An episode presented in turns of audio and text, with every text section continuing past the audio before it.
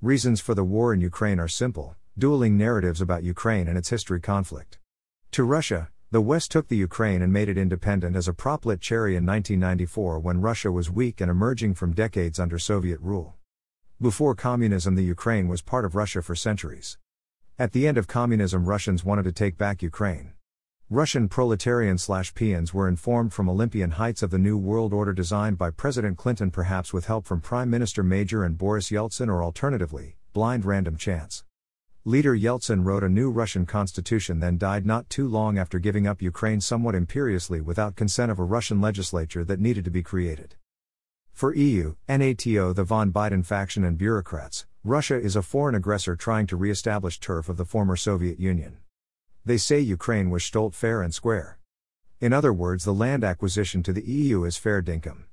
The narrative is wrong, though politically convenient, since Western bureaucracies, like others, tend to defend wrong institutional decisions of the past until they are no longer defensible.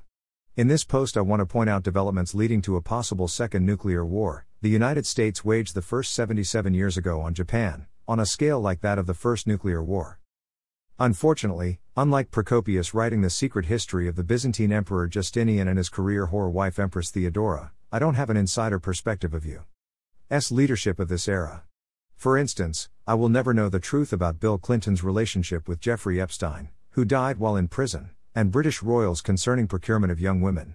Perhaps that matter is trivial data in comparison to contemporary affairs of war, yet Procopius knew of such matters concerning Theodora from a view court side. She is said to have had sex with 50,000 men, possibly setting an all time record. Inside historians have some advantages. Britain is an old imperialist, former colonialist power that has sought to find ways to recover some of its lost power through other means since the 1960s. Using American military and compliant administration leaders to accomplish its goals is de rigueur for EU and British objectives to make Ukraine part of the EU. They even invoke NATO leadership and power to intervene in conflict in a non NATO or EU nation, though Europe has just taken steps to make Ukraine part of the European Union. Occasionally, British and American interests coincide on international affairs and conflicts. In the Ukraine conflict, the American interest should be in supporting a revision of the 1994 decision so Russia has control of the east bank of the Dnieper, war is ended, and sanctions on Russia ended in return for a real peace. The United States should be wary of building up too strong of an EU. By no means is it assured that the EU will not be a military foe of the United States sometime in the future. World War II had European powers as the primary enemy, along with Japan. Japan is probably more reliably a U.S. ally in the future than Europe, that is a matter of national character of the people. A strong Japan and Korea working together with the United States is a strong military power for the Far East to offset Chinese power. Yet alienating Russia in the long term is a definite subversion of U.S. military and economic interests. Europe may choose to work with a diminished Russia as they prefer through back channels and overtly, Yet Russia would remain on America's Nunca list until Vladimir Putin is gone and a DC sycophant accepts everything the Democrat Party wants for Russia.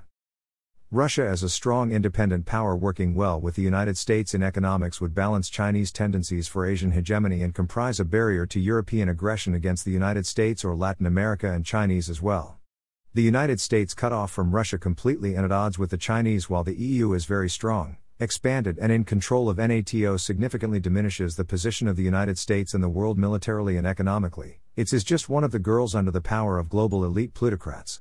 Russian leadership may not choose to be backed into a corner in a manner of speaking with loss of access to warm water ports, a diminished military and reliance on China as a support prop against regime change and further European American expansion eastward. Kievan leadership plans on negotiating in October with Russia. Apparently, they felt that more weapons from the United States and NATO members will allow Western forces to move eastward and push the Russians away from the Dnieper and maybe even Crimea. That idealistic viewpoint has support from the British PM and NATO leader Stoltenberg. Evidently, Russia is expected to expend its military weapons and attrition of soldiers to the point they will want to quit the struggle to keep some of its traditional ownership of Ukraine and Crimea. At that point, they will negotiate a peace and Russia will live without Black Sea access or river access from Moscow to the Dnieper and warm water point south. In my opinion, the West is overlooking an important point. Russia may use tactical, battlefield nuclear weapons as a last resort to hold its Ukrainian positions. If Kiev were hit with two or three tactical nuclear devices that would probably end the war without bringing British nuclear attack, or that of France, and the United States would probably not risk unlimited nuclear exchange with Russia either. As the United States ended the war with Japan by nuking two cities in order to save the lives of U.S. soldiers, Russian leader may select destroying Kievan resistance and leadership by vaporizing it. Russia is already experiencing sanctions that could hardly be increased after destroying Kiev. Europeans probably would not want to risk further increase of nuclear war to the West and likely would support an end to the war. The only difference between a settlement before the nuclear termination of the conflict, unless President Biden chooses to escalate a nuke Moscow for spite to show that Democrats can force anything their way, would be the non existence of Kiev. Kiev could be rebuilt in 20 or 50 years like Chernobyl, perhaps. It is probable that proud elites can also be the stupid. Reiterated used truths slash narratives concerning the reasons for the conflict and Russian aggression are intoxicating to people trying to be righteous without being so. Nuclear war is a disaster, obviously, yet Harry Truman chose to use it in a comparable circumstance that Vladimir Putin finds himself in. Perhaps Mr. Putin's situation is even worse.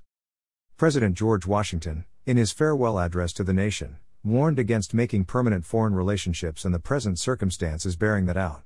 A strong, independent United States would be far more adaptable and able to form ad hoc international relations balances than the present one. The United States is entirely too entangled with Europe and its paranoid, self serving fictitious narrative about Russia.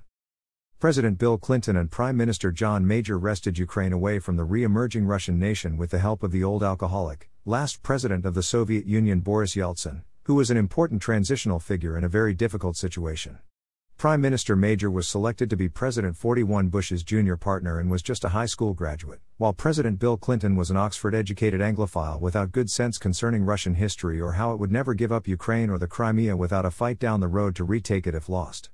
Betting the security of the United States to force a policy of indirect war on Russia in order to expand the EU's power and wealth seems counterproductive to U.S. interests. In football training, one is sometimes encouraged to give 110% or to tackle through the center of mass of the opponent. In politics, one should seek after the best possible outcomes or formations, to be a utopian, even knowing that human character and ignorance inevitably will generate dystopian paradigms. If one does not make the effort to create optimal conditions, it isn't likely they will emerge through blind chance.